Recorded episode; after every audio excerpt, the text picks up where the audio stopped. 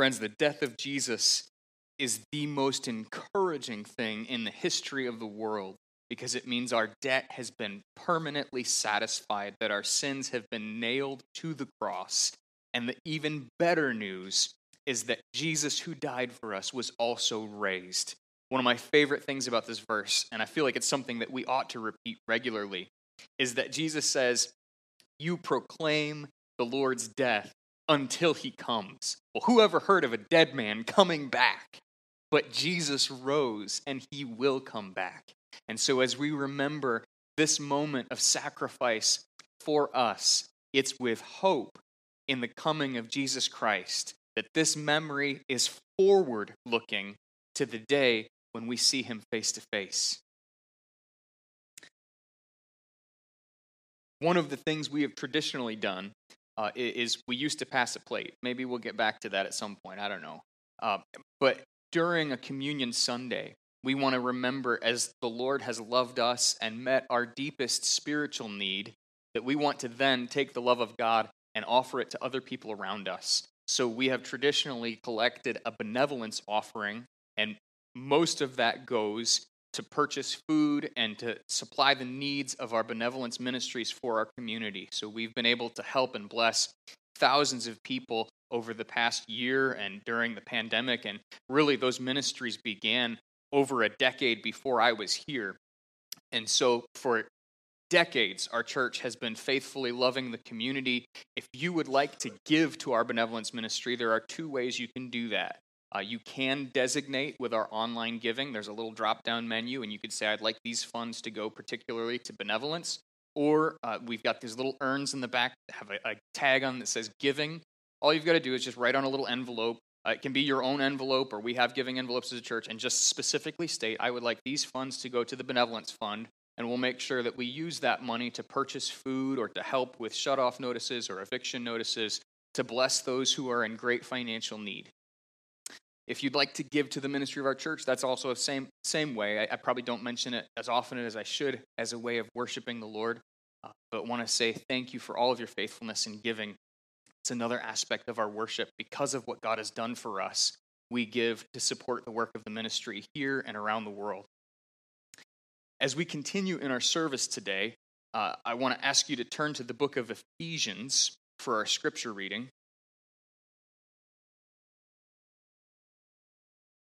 I'm going to be in Ephesians chapter 5 for just a moment. Uh, and before I read anything, um, the sermon that I'm about to preach is connected to at least three other sermons that I have preached previously. Um, and so I want to say if this is the only message you have ever heard, I want to encourage you to go back and listen to a few of the other messages in this series. Uh, I am preaching through First Timothy because I believe that as we follow the instructions God has given us for how our church is to function and operate, we will be richly blessed. I believe that it's right and good to seek to raise up disciple making people so that the church is equipped not only to reach the community, but for the difficult trials that God calls every believer to walk through. I believe the Word of God must be our foundation when things are difficult. And in order to faithfully teach and to faithfully disciple, we need a team of people equipped to do that. And I believe the best way to develop that team is to devote ourselves to the book of First Timothy to see how God gives us instructions for his house. If there's a theme verse for this book and this series, you can find it in chapter 3. Paul says very clearly why he wrote young Timothy. In chapter 3, verse 14, he said, I hope to come to you soon, but I'm writing these things to you so that if I delay, you may know how one ought to behave in the household of God, which is the church of the living God, a pillar and buttress of the truth. And so Paul is giving instructions that apply to every church in every time, in every place, so that we know how to behave, how we relate to the leadership of the church, what the leadership of the church should look like and what they should do, and how the church should function as it relates to the Word of God. And so I believe this is a pivotal book for our church and in this moment in our church, and I am about to preach some of the most difficult verses in all of the Bible to preach. So I'd ask that you pray for me. Before we go there, I want to read a few verses from the book of Ephesians, chapter 5. Paul says in Ephesians chapter 5, verse 25 Husbands, love your wives as Christ loved the church and gave himself up for her, that he might sanctify her, having cleansed her by the washing of water with the word, so that he might present the church to himself in splendor, without spot or wrinkle or any such thing, that she might be holy and without blemish. In the same way, husbands should love their wives as their own bodies. He who loves his wife loves himself. For no one ever hated his own flesh, but nourishes and cherishes it, just as Christ does the church, because we are members of his body. Therefore, a man shall leave his father and mother and hold fast to his wife, and the two shall become one flesh. This mystery is profound, and I am saying that it refers to Christ and the church. However, let each one of you love his wife as himself, and let the wife see that she respects her husband. Friends, I believe this passage of Scripture is one of the most important in all the New Testament for the life of every Christian, married or single, young or old. I believe this passage relates the love that Christ has for the church to every home and household. You might say, you know what? I, I grew up in a home that was highly dysfunctional. Maybe you didn't have a mom or a dad. Maybe there was substance abuse. Maybe there was physical abuse. And you might say, How does this passage that describes a beautiful picture of love apply to me and help me? Well, friend, I believe what it does for you, and I want to say this carefully because I don't want to minimize your pain, but I believe what it does for you is it holds out the beautiful hope that what you experienced is not what God intended. That there is something better and richer out there for you. I believe what it says most clearly for every Christian is that Jesus Christ is never, never, never going to forsake his church. That he gave himself for her Philippians says, He who began a good work in you, and he's speaking to the whole church, not just to a believer, he who began a good work in you will see it to the day of Christ Jesus. He will complete it.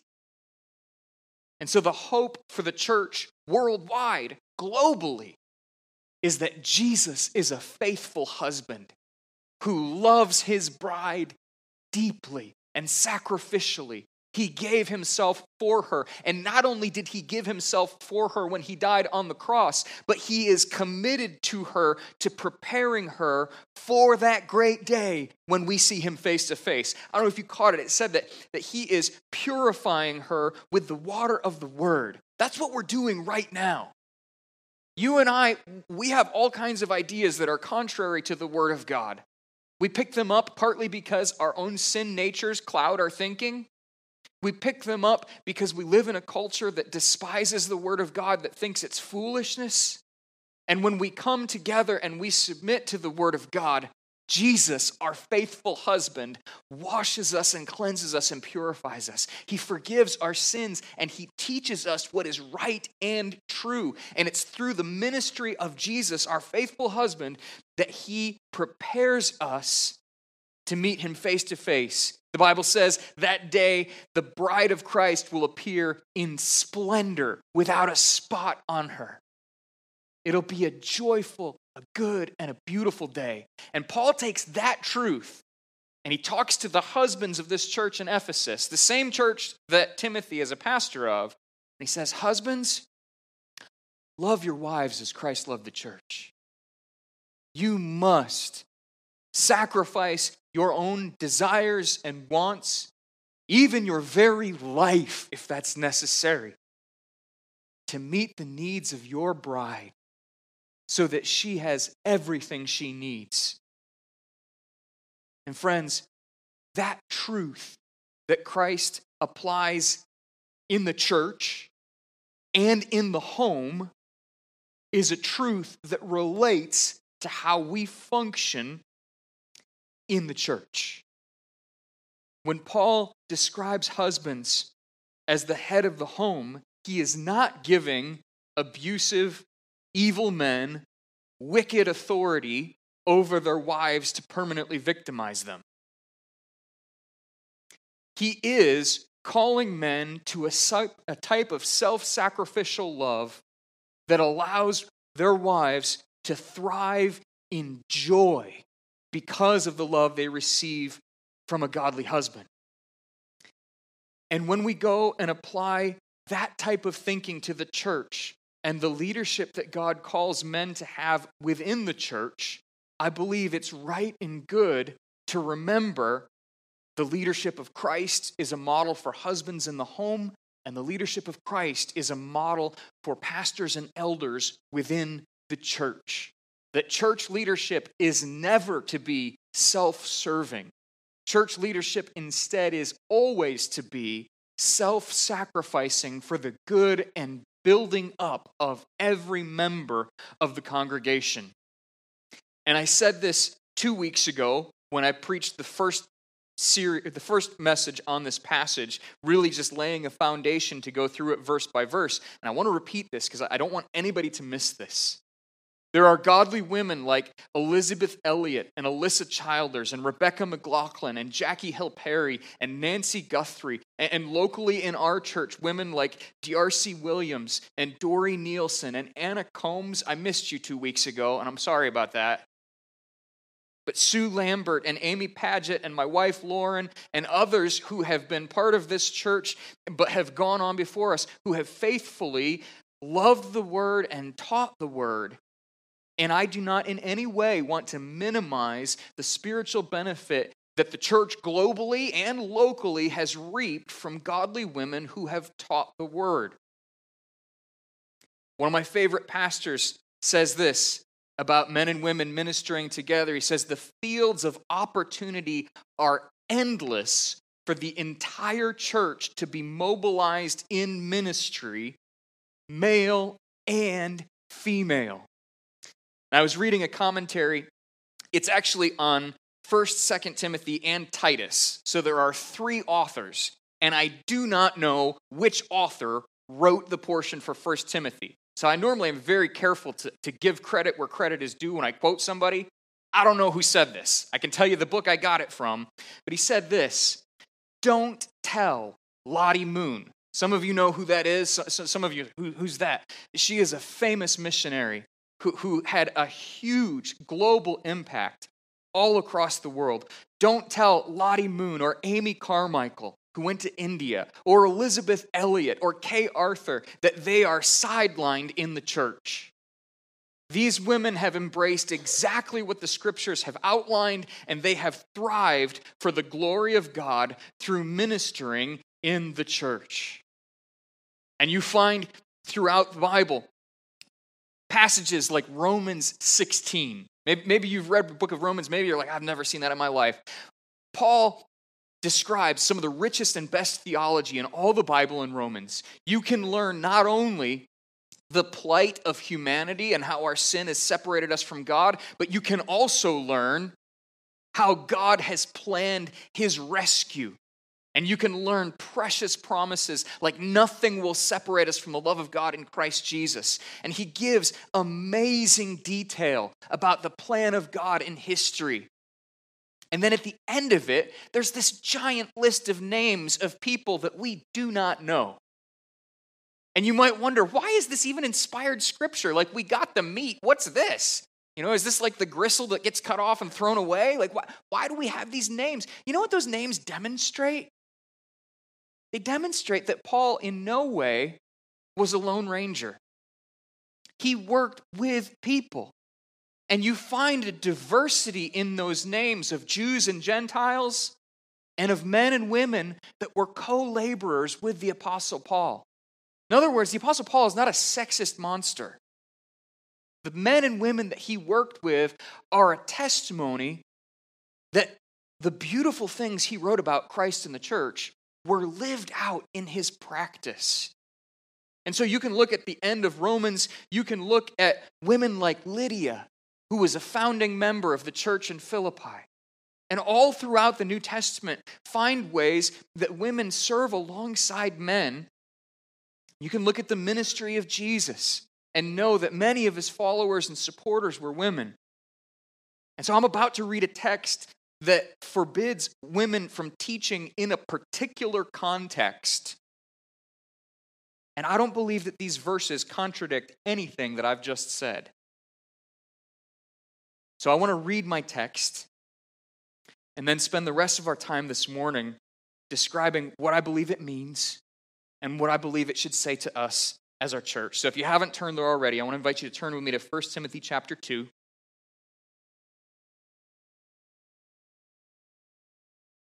And ask the Lord to bless us as we read his word. This is 1 Timothy chapter 2, beginning in verse 12. Paul says this I do not permit a woman to teach or to exercise authority over a man Rather, she is to remain quiet. For Adam was formed first, and then Eve. And Adam was not deceived, but the woman was deceived and became a transgressor. Yet she will be saved through childbearing if they continue in faith and love and holiness with self control. We're going to take this in three chunks. I want to look at first the restriction that Paul gives us, then I want to look at the reason for the restriction. And finally, I want to look at the redemption that's offered. So, three things we're going to see today is the restriction, the reason, and the redemption. And to begin with, Let's go back and look at verses 12. Uh, Paul says, I do not permit a woman to teach or to exercise authority over a man, rather, she is to remain quiet. For Adam was formed first and then Eve. I believe that the restriction does not mean women are never to open the Bible and help other people understand it, both men and women. And part of the reason I believe that is because the Bible has examples of women doing just that. So, for one example, and this has not happened to me in five years, but my computer is giving me a hard time and I can't see my notes. And there have been few sermons where I wanted my notes more than this one. So, if you'd excuse me for just a second. There we go. In the book of Acts, we meet a couple of co laborers who worked side by side with Paul named Aquila and Priscilla. And I'm going to read you a few verses that describe how Aquila and Priscilla together ministered to another person. So this is from the book of Acts and describes how a Jew named Apollos, who was a native of Alexandria, came to Ephesus. So, same city here. He was an eloquent man, competent in the scriptures. And he had been instructed in the way of the Lord, and being fervent in spirit, he spoke and taught accurately the things concerning Jesus, though he knew only the baptism of John. He began to speak boldly in the synagogue, but when Priscilla and Aquila heard him, they took him aside and explained to him the way of God more accurately. This passage is huge for a couple of reasons. Number one, it happens in exactly the same city that Timothy is a pastor in. So it's not a different context, it's not a separate city, it's the same city. And when Paul says to Timothy that he does not permit a woman to teach, he is not intending to prohibit Priscilla from doing what she did here. A couple things you got to know. When it describes Apollos as someone who is competent in the scriptures and spoke accurately concerning Jesus, there's a really important qualifier there. It says he only knew the baptism of John. Well, who's John? John the Baptist was a guy that came before Jesus, and the scripture says he prepared the way for Jesus. He preached a fiery message of repentance. He said, God is about to do something, and if there's sin in your heart, you're going to miss what he's doing. And so John called people to ask the Lord to forgive them for their sins so that they would be open to the ministry of Jesus. And when it says that he knew only the baptism of John, what that means is he understood that Jesus was coming and he said accurate things about him from the Old Testament, but he didn't know that Jesus had died on a cross and risen from the dead. So imagine you're sitting in a church and a guest speaker comes in and he starts preaching from the Old Testament, and he's preaching with great power. And your eyes are open and you're understanding the word in exciting ways. He's taking difficult passages and making them clear, and you're like, this is awesome. And then at the end of it, you realize he never said a word about Jesus dying for our sins and rising from the dead. And you're like, that was great, but something so essential was missing. And so Aquila and Priscilla had that exact experience. And scripture says they both took him aside and showed him more accurately the way of God. And Priscilla's ministry to him was one of completing a lacking education. So, number one, the restriction that Paul gives is not making Priscilla's ministry to Apollos impossible. We see Paul working with a number of women. This type of ministry is not something he's prohibiting. He loved her and worked with her in several contexts. We see her name in a few different places throughout the New Testament. Number two, Paul also wrote a book to another young pastor named Titus. And in it, he clearly says this, and I'm just going to read part of two verses here. This is from Titus chapter 2. Paul says, Older women likewise are to be reverent in behavior, not slanderers or slaves to too much wine. They are to teach what is good and so train young women. Now, in Timothy, he said, I do not permit a woman to teach in a particular context. But in Titus, he's actually commanding older women to teach. But there's an important qualifier them. He says their ministry is to focus in particular on young women. And so I believe that in general, although there are clear exceptions, like Priscilla and Aquila taking Apollos aside, in general, women who teach are to aim most of their ministry towards other women when it's in a local church context. I want to be careful and not make a general truth into a universal law. You can get all kinds of trouble for that. That's not what I'm doing. I believe there's places where it is right and good for women to speak to the entire assembly. And we see that in 1 Corinthians 11. In fact, Paul is describing another circumstance and describes women praying and prophesying in the gathered assembly and he says that it's a good thing.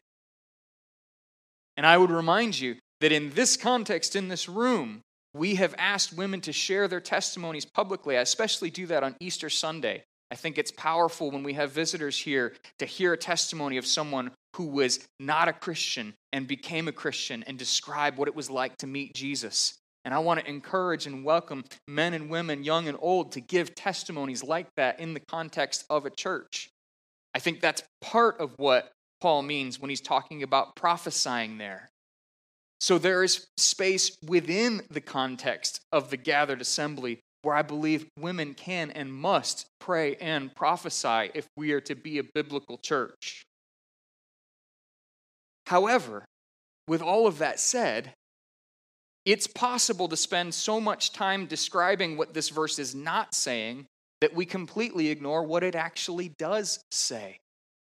And so, saints, I want to lovingly, carefully suggest that this rule does apply to us today, and that it is a rule that will bless our church, not hurt our church. I'll give you three reasons why I believe that's true. And they really relate to the, the reason in just a moment. But I, I want to focus for a second on the command number one, this restriction is not connected to anything local in the church. You say, how do you know that? Well, I did talk a lot about that the last message that I preached, but you don't have to do any historical digging to know that for certain. All you have to do is read verse 13. Because in verse 13, Paul gives you this beautiful little word, F O R, for. This is his reason. He's telling you the reason. It's not something for you to guess at, it's given to you in the text. He says, For Adam was formed first and then Eve. Now, this is not something that happened after sin entered into the world. This is something that happened when God created us and God called it good. And so I want to ask you to remember again how Paul describes servant leadership in Ephesians 5. His call for husbands like Adam is to love their wives as Christ loved the church. And so the priority in creation is not making him superior, it's intended to make him a servant. He is to go first in battle, not because his wife is weak, not because she is not capable, but because it's his call to die for her in self sacrificing love so that she can live and thrive in peace and joy. Paul's reason is not connected to anything local, it's connected to the book of Genesis. Alistair Begg points out that when Paul is quoting Genesis, he's doing it the exact same way that Jesus did. He is quoting it as authoritative scripture that informs how to live our lives. Friends, lots of parts of scripture are not popular today. Many of them bother us. But the question that we have to ask ourselves and answer is do we believe that God, in his kindness, gave us these instructions for our good? Because if we do, that means we have to be so cautious and careful before we explain them away or ignore them. This is not given to hurt, this is given to bless. The second reason I believe that this restriction applies to us today is that it's how the church has universally understood it until the last century. Some people have said to me, you know what, you're kind of young. Who are you to, suggest that this is right? Well, I would say guys like Augustine and John of Chrysostom are over 1,500 years old. They're really, really old. And who are we in our youth to say that they were wrong when they were trying to be biblically faithful. The history of the church demonstrates that this text does not just apply to Ephesus or to one particular culture. The history of the church suggests this does apply to every church in every place. And number three, the context of this verse shows it to be universally true. And I want to get a little bit ahead of myself and tell you what I'm going to be doing in chapter 3. So Paul begins this discussion of how to behave in church the most broad way he can. He's addressing everyone. He says, I want in every place for people to pray. And he's very broad as he describes prayer as an essential foundation of our service. You may remember that's when we started meeting at 9:30 to pray before the service because I believe we need that foundation in our church. That's one clear application from this book that we are putting in practice now. So he begins broadly in a way that affects everyone. Then he begins to address men in particular in ways that men are sinful. Then he begins to address women in particular in ways that women are sinful and says, hey, when we come into the church, we come in as sinners, but we don't remain that way. And God is giving us instructions for how to follow and how to relate to one another in a healthy, God honoring way. And he moves from these general instructions to specifically talking about leadership so he talks about the office of overseer, which I believe is the same thing as an elder or a pastor. He gives qualifications for church leadership. You may remember I said a couple of weeks ago, uh, ladies, you are not called to submit to every man in the church, period. Because many men who are part of the church are not in leadership and have no authority in the church. There's not a gender hierarchy here. Rather, the church is called to submit to the leadership that God instated in the office of elder and overseer. And so, men who are not elders and overseers are also called to submit to that leadership.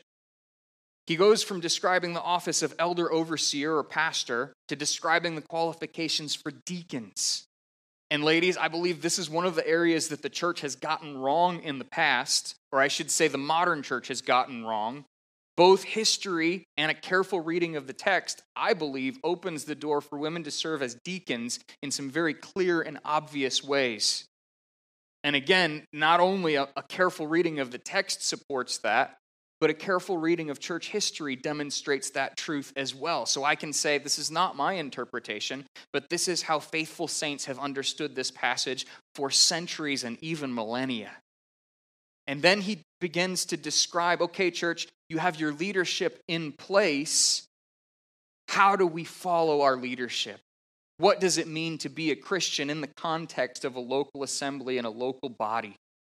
And so, with all of those things in place, I believe the context makes it very clear that this passage in chapter 2, verse 12, is limited to the context of a local church. And in particular, it is forbidding what I am doing right now. I do not believe it's appropriate for women to preach, but I want to be careful here because Paul didn't use the word for preaching, he used the word for teaching. And so we've got to wrestle and parse is there a difference? And how do we make certain that we permit what Priscilla did? Because we don't want to limit women in ministry, but how do we make sure that we don't ignore this command in a way that would hinder and hurt our church? You might ask the question how could we ever be hindered or hurt by ignoring this command? Wouldn't it just be a blessing to, to encourage people to teach as broadly as they can? And, and sort of, you know, the cream rises to the top. Let your best teachers teach wherever they want to because they have calling and gifting. Well, I believe a couple of things need to be kept in mind. I do believe that reversing leadership roles will deeply damage the church. And I don't have to just say that as my opinion. I can point to churches that have reversed those roles for the past 50 years, and you can look at the fall of mainline denominations. Every mainline denomination that made this choice beginning back in the 60s, 70s, and 80s has been in rapid decline. And here's part of why I believe that's true it goes back to Ephesians 5. And I would ask some of you who have struggled in, in marriage, which honestly, that's all of us, right? Think about what happens when a man is absent in his home. Do his kids thrive? We all know the answer to that. They don't. It leads to deep dysfunction. It's obvious when they show up in school, it's obvious when they struggle in the workplace, when a dad is absent in the home, it deeply hurts his children. Now, listen, if Paul's instructions in Ephesians 5 are demonstrating the best scenario for how to bless your wife and your children, his instructions for the church are describing the best scenario for how to bless the children of our church. And so when a church says gender distinctions don't matter, if a woman is called to ministry, we're going to let her serve in the pastorate or wherever she wants to serve, what that does is it creates absent spiritual fathers, and the church falls. It becomes obvious that church is not a place for men at all. Now, saints, some people are concerned that, that I'm like super misogynistic and I want to create a church that's a bro culture. That's not it at all. I want a church where men and women are equally valued, where you can walk in and feel at home regardless of your age or gender, period.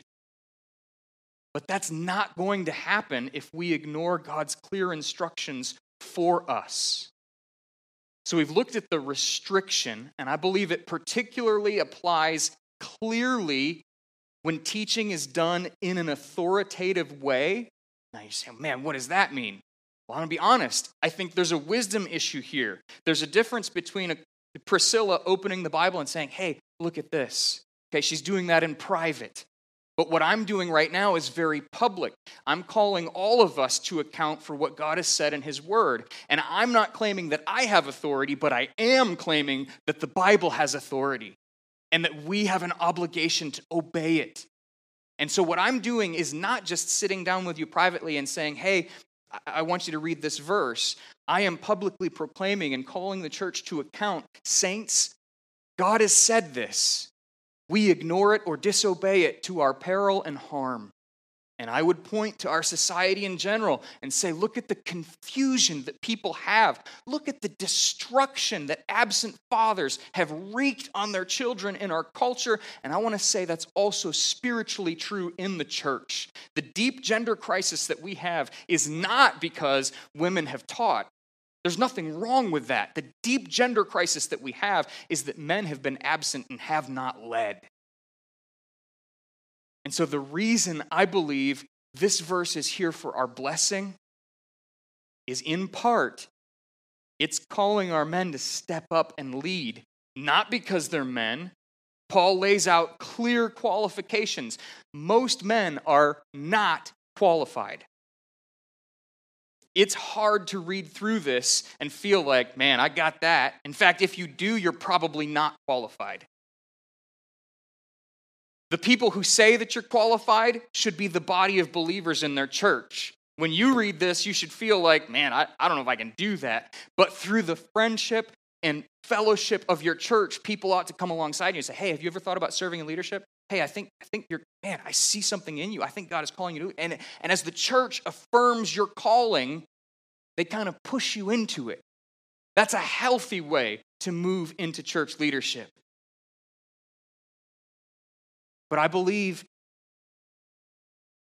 that if we don't pay attention to this, we will continue to see a rapid decline across America as the church lacks clear leadership.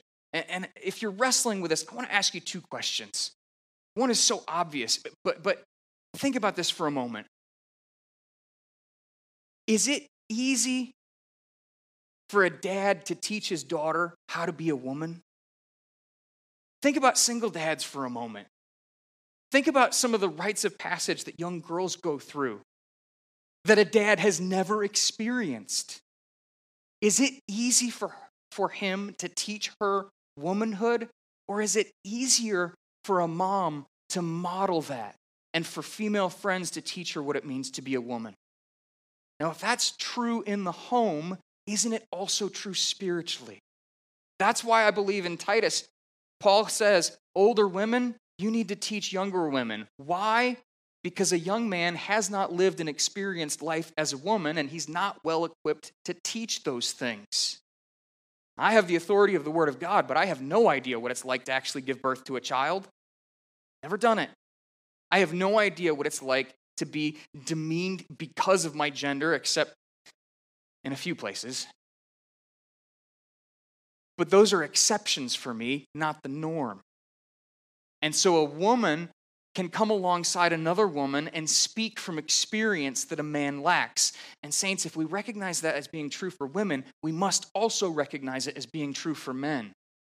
And if men are called to lead in the home, they must see it modeled in the church. If they don't see it modeled in the church, they will never be able to do it in the home. And again, remembering that this type of leadership is not a self serving, domineering leadership, but a self sacrificing, I'm willing to say hard things from the Word of God because I believe that they're for our good, even if it makes people mad because I believe that the Word of God blesses us, it does not harm us. If we can appreciate that we need men in our homes, then we also ought to appreciate that we need men to lead in the church. I believe in spiritual war, just like in physical war, it is more fitting for a man to go to the heat of the battle and be wounded or even killed than for him to let a woman go first and die. We have a word for men who stay in safety while others go and fight. We call them cowards. And men, I believe that sometimes we have avoided conflict when we should not have. Instead, we should have been willing to openly talk about things. Friends, I've heard men say things kind of privately, like, Pastor, don't preach that verse. Don't go there. Don't even read it. And friends, that attitude suggests that this verse is going to hurt us and divide us. But no part of Scripture will harm us. God is kind. This is for our good. And so, although a large part of me would have preferred to find a ship for Tarshish and, like Jonah, avoid church entirely today, I believe that going here is right and good and will bless our church. And I don't want to push some, someone else up here and say, you need to say the hard things because I won't. We've looked at the, the restriction, probably not as much as we should, and, and we'll say more about that in a minute. We've looked at the reason for the restriction. Now, I want to look at one of the most confusing verses, but point out this. This is a verse about rescue. This is a verse about hope. This is a verse about redemption. So, Paul has given two reasons why he does not believe women should lead in authority in the church. And then he says this in verse 15, and he's tied that back to Adam and Eve. And in verse 15, he says, Yet she will be saved through childbearing if they continue in faith and love and holiness with self control if you read commentaries, and I recommend that you do at some time, they are helpful, you will discover that in trying to understand this verse, there are so many competing possible interpretations that it's overwhelming. I cannot list them all for you. I'm going to give you two, and I'm going to tell you which one I think it is. Here's what's clear all people, men and women both, are saved through faith. And he talks about persevering in faith, love, and holiness with self control. That's for men too. Paul says in 1 Corinthians 15, I want to remind you of the gospel that I preached to you, that Christ died for our sins and rose from the dead. And he said, This is the gospel in which you are being saved if you persevere. And so he calls the whole church to persevere in the truth of the gospel. That's what he's doing here. He's saying, Women, we, you will be saved if you persevere in the gospel. But what is he talking about with childbirth? Lots of women never experience childbirth. Two possibilities. One of them is this. And if you read Matthew's gospel and Luke's gospel, you see an example of a beautiful, amazing woman of God in the mother of Jesus, Mary. You see a woman who is humble, who submits to the Lord's plan for her life.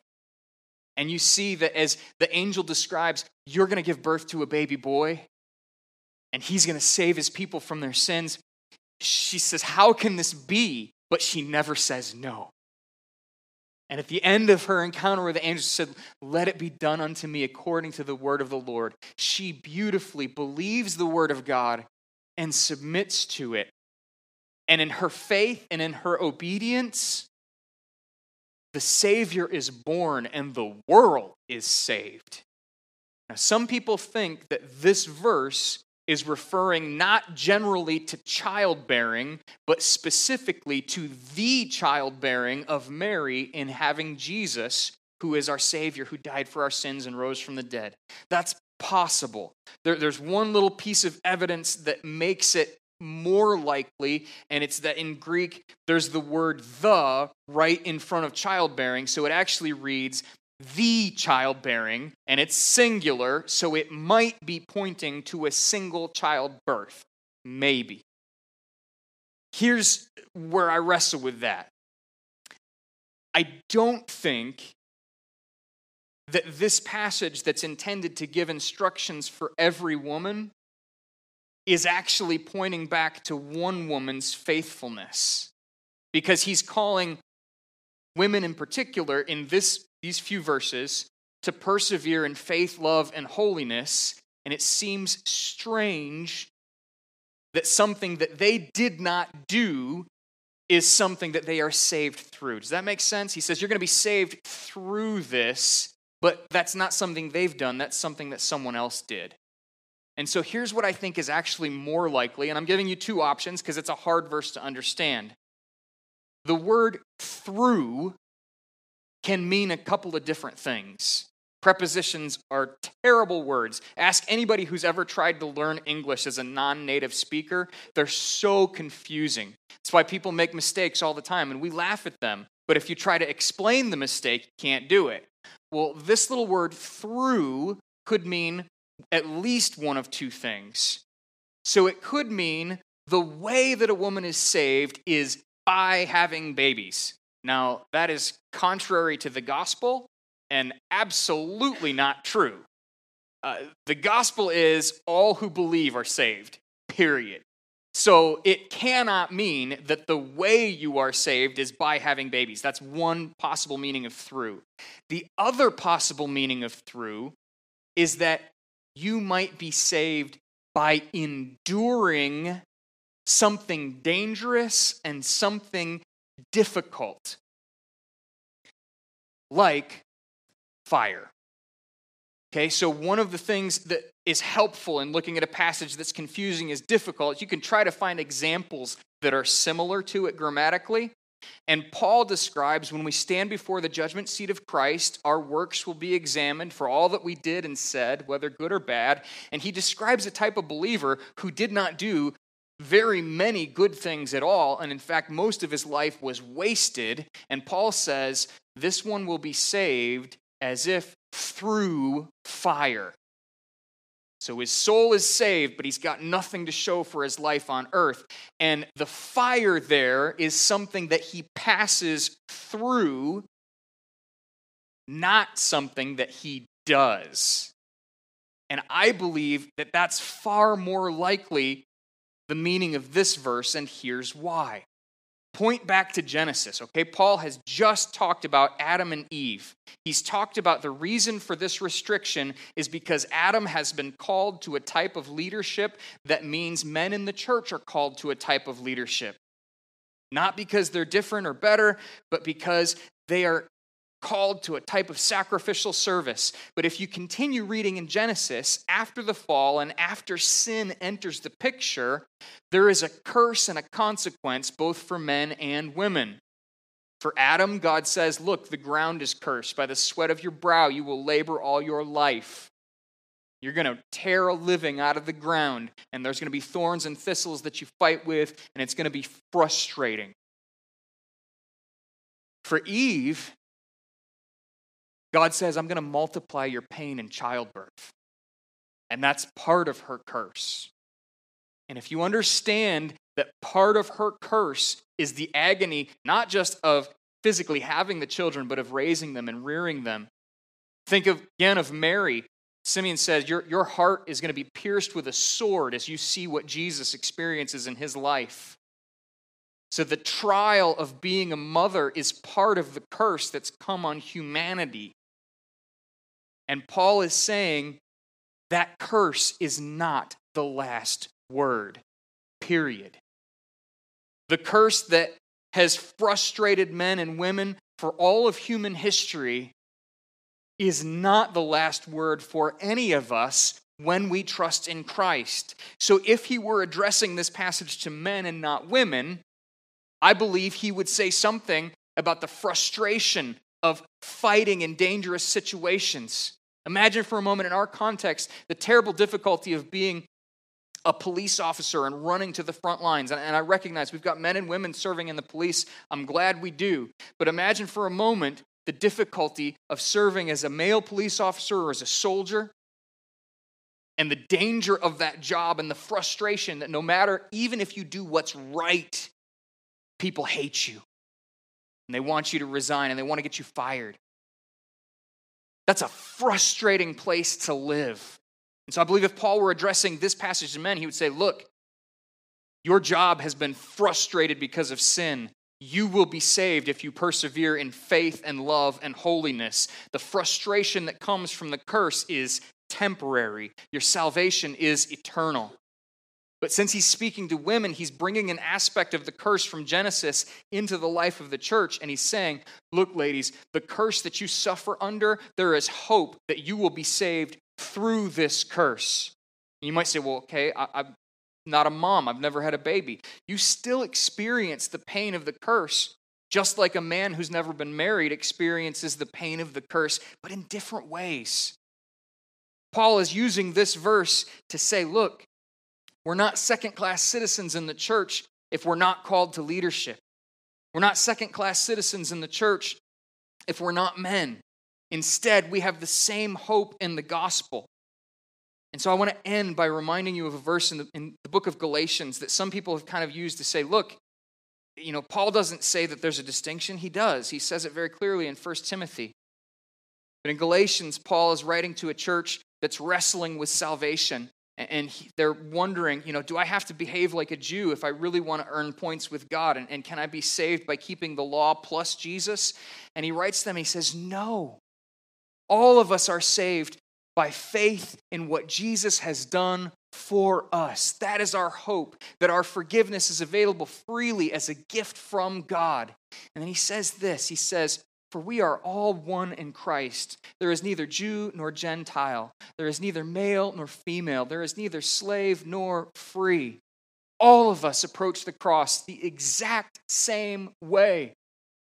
Galatians isn't talking about how to organize a church. Galatians is talking about how are we saved. And that's how Paul ends this passage. Don't be discouraged. Don't feel like you're forbidden from ministry or leadership. You're not.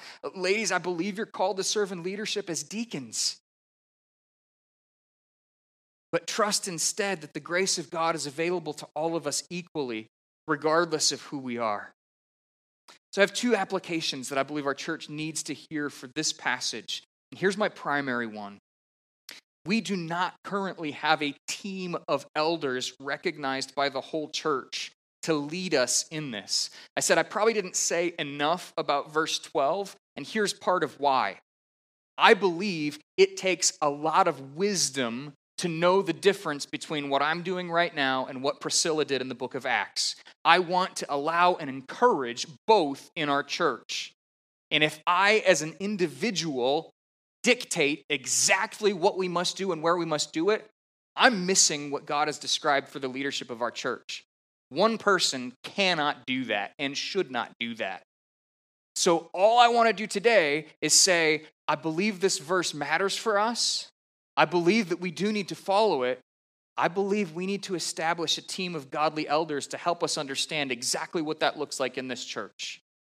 I believe the plurality of elders will help so much as we wrestle with difficult things. So, my primary application for this text is church, begin praying now that qualified men, not just any man, but qualified men, recognized by the whole church, would feel the call of God on their lives to lead us in teaching and praying and discipling every person in our church. I don't want anyone in our church to feel lonely. I don't want anyone in our church to be neglected. I want everyone to be closely knit together into a body that is full of love, united regardless of age or gender. And I believe for that to happen, we need qualified men serving as elders. So, church, begin praying that we would be able to experience that blessing, that the church would be able to identify who would serve, that as God calls men, they would respond to that call with humility and obedience. Here's my secondary application. My primary application is we need wisdom to help. We need qualified men leading to do this right and to do this well. Here's my secondary application I believe we need to wisely follow the pattern established by God for men and women in the church, not restricting ministry, but instead ensuring that every gifted person uses their gift for the glory of God and the good of the church. I want to be super clear here. I do not ever want to discourage a woman who has the gift of teaching from teaching. Period. I want to make sure that she uses her God given gift to its fullest potential for the blessing of the church. But I also want to follow this pattern And I believe we need wisdom to understand exactly what that looks like in our context. One of the things that's weird and different is we have buildings today. And I never appreciated how much that does to the culture of the church until I thought about how strange it is that we divide ourselves up by age and sometimes gender and go off into different parts of the church. And now we're not really the whole assembled church. Now we're a small group of the church. So is that more like what Priscilla and Aquila did? Maybe. It, could be. We, if we go across the hall and are in different rooms, that could be a very similar environment to what Priscilla and Aquila are doing. But the question is, I, like, I don't know. So, how do we recognize in our space and in our time what is right and good and healthy and a blessing and what is not? And what is beginning to get into dangerous territory where the church would ultimately be harmed? So, the secondary applications, I believe we do need to try to follow this as best as we can, faithfully, ensuring that gifted people use their gifts. That's in a public setting, that's in a church wide setting. But I believe we also need to press into our relationships. Men, if you are married, the command to love your wives is the foundation of your relationship with her. And you are to do that regardless of what she is doing. Women, the command to respect your husbands is essential. The Word of God says things to, to, ladies that are in difficult relationships. And I believe that the command to respect your husband is not a command that is intended to harm you or to permit pervasive abuse, but instead it's an attitude that remains loving and patient. And as we pursue these relationships in our homes, they are essential in the life of the church. That's why Paul relates the two in Ephesians 5. So, if we have healthy marriages, we have a better shot at having a healthy church. And if we have a healthy church, we have a better shot at having a healthy marriage. The relationship goes both ways. And, saints, what I believe this passage is saying to us in 1 Timothy is that we need to work on having a healthy church where men lead well for the good of our marriages and our homes. I believe that we need elders to guide us in the application of passages like these. And I believe that there are so many possibilities, it would be foolish for me to speak to them all. One of the commentaries I read said this, and I, and I want to end here. We need to be clear where Scripture is clear, and we need to be wise where Scripture is not clear. And so, as we ask these questions, we want to examine our hearts and our culture and say, are we reflecting God's pattern in Scripture? And are we reinforcing God's priorities in the home? And the question that must guide us is this not what will work best, but instead, how can we be faithful to the word? Because I believe in faithfulness, we will find fruitfulness. Would you join me in prayer?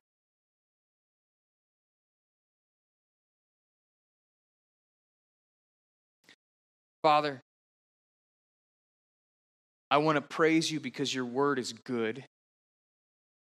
And I want to thank you for what you are doing in it and through it in our hearts and in our lives.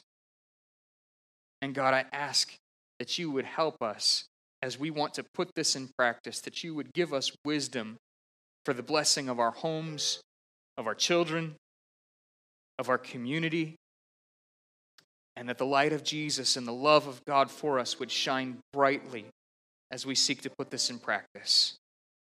This is only possible with you working in us and through us. And so I ask for your help. It's in Jesus' name I pray.